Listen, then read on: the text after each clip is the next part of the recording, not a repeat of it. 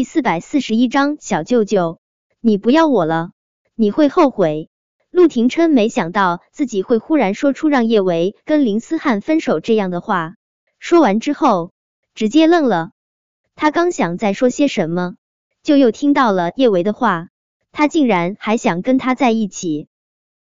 陆廷琛不屑冷哼一声：“这个女人是想脚踏两只船吗？左边一个林思汉。”右边一个他，不对，还有一个什么江少，这个女人可真滥情啊！叶维，我口味没这么重，二哥，你口味没这么重，那你干嘛管我和谁在一起？叶维学着陆廷琛的模样冷笑，你放心，我口味也没这么重，二哥你还真不是我的菜。叶维，陆廷琛咬牙，这个女人。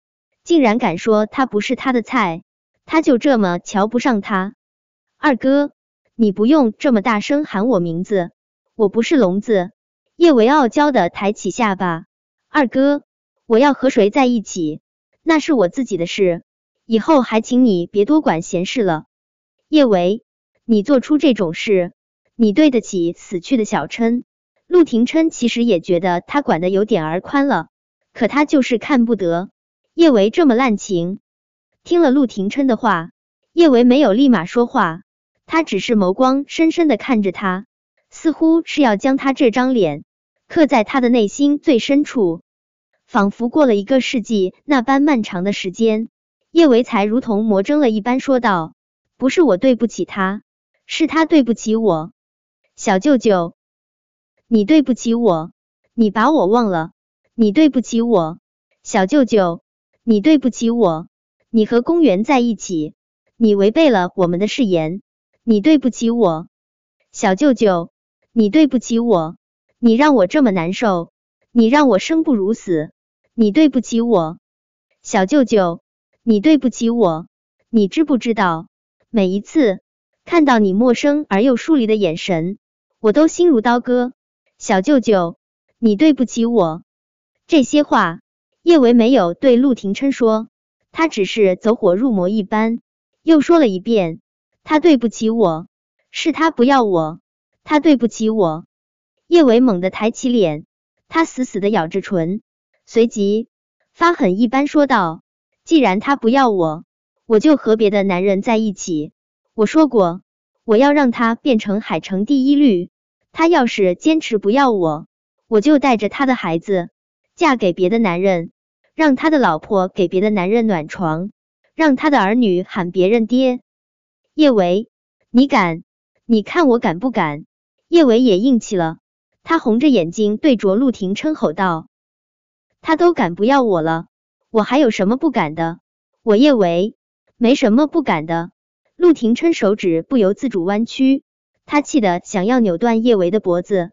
可对上他眸中不经意间流露出的脆弱，他又心有不忍。见陆廷琛不说话，叶维心中更气了一些。我说到做到，他不要我，我就找别的男人。对我明天就去跟思汉领证，反正思汉也愿意娶我。叶维，陆廷琛气的都不知道该怎么教训叶维了。见他又张开了嘴。他实在是不愿意再从他的口中说出什么让他万分不爽的话。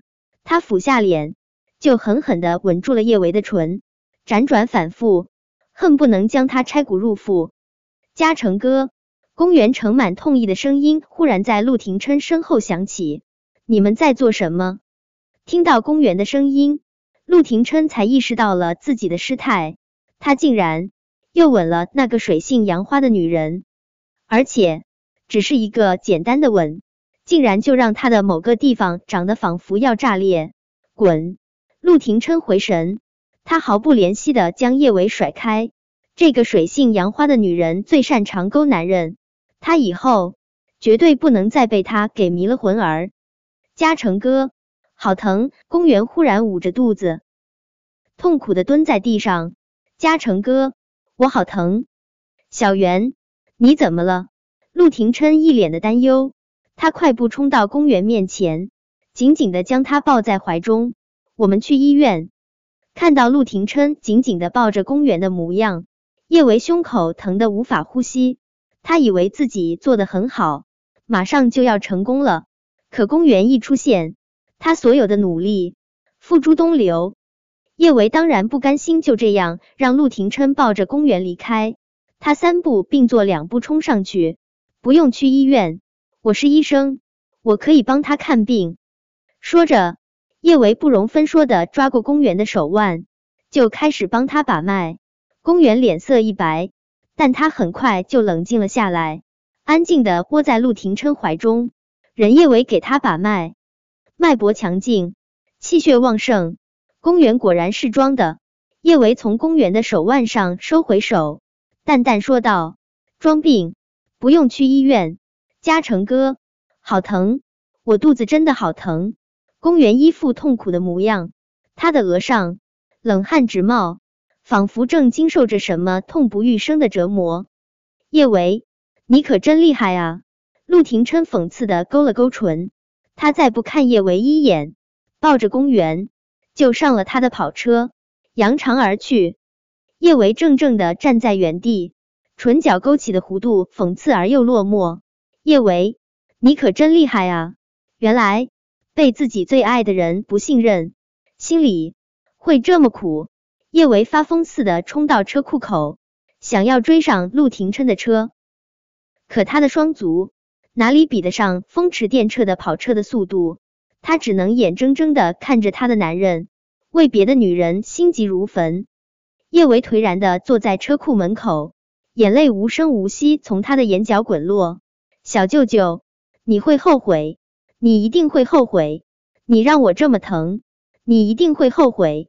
大雨倾盆，海城的春天经常细雨连绵，像是这么大的暴雨，着实有点儿罕见。叶维开着车在暴雨中狂奔，一想到现在陆廷琛正温柔的将公园抱在怀中，小心翼翼疼爱关怀，他的心就疼得仿佛要窒息。快到浅水湾的时候，有一段路深深浅浅，泥洼不平。他就算是心里乱的难受，也不敢继续把车开得太急。听到手机响了下，叶维知道是叶小宝或者叶小贝发过来的信息。他刚想看看他们说了什么，他就忽然注意到他的跑车前面的泥水中竟然躺了一个人。叶维心中一颤，他猛踩刹车，才没有从那人身上碾过，丝毫不敢耽搁。叶维打开车门。就下了车，你怎么了？你有没有受伤？借着明亮的车灯，叶维能够清晰的看到面前的情况。当他把那个男人从地上拖起来，看清楚他的脸，他震惊的控制不住惊呼出声。本章播讲完毕，想提前阅读电子书内容的听友，请关注微信公众号万月斋，并在公众号回复数字零零幺即可。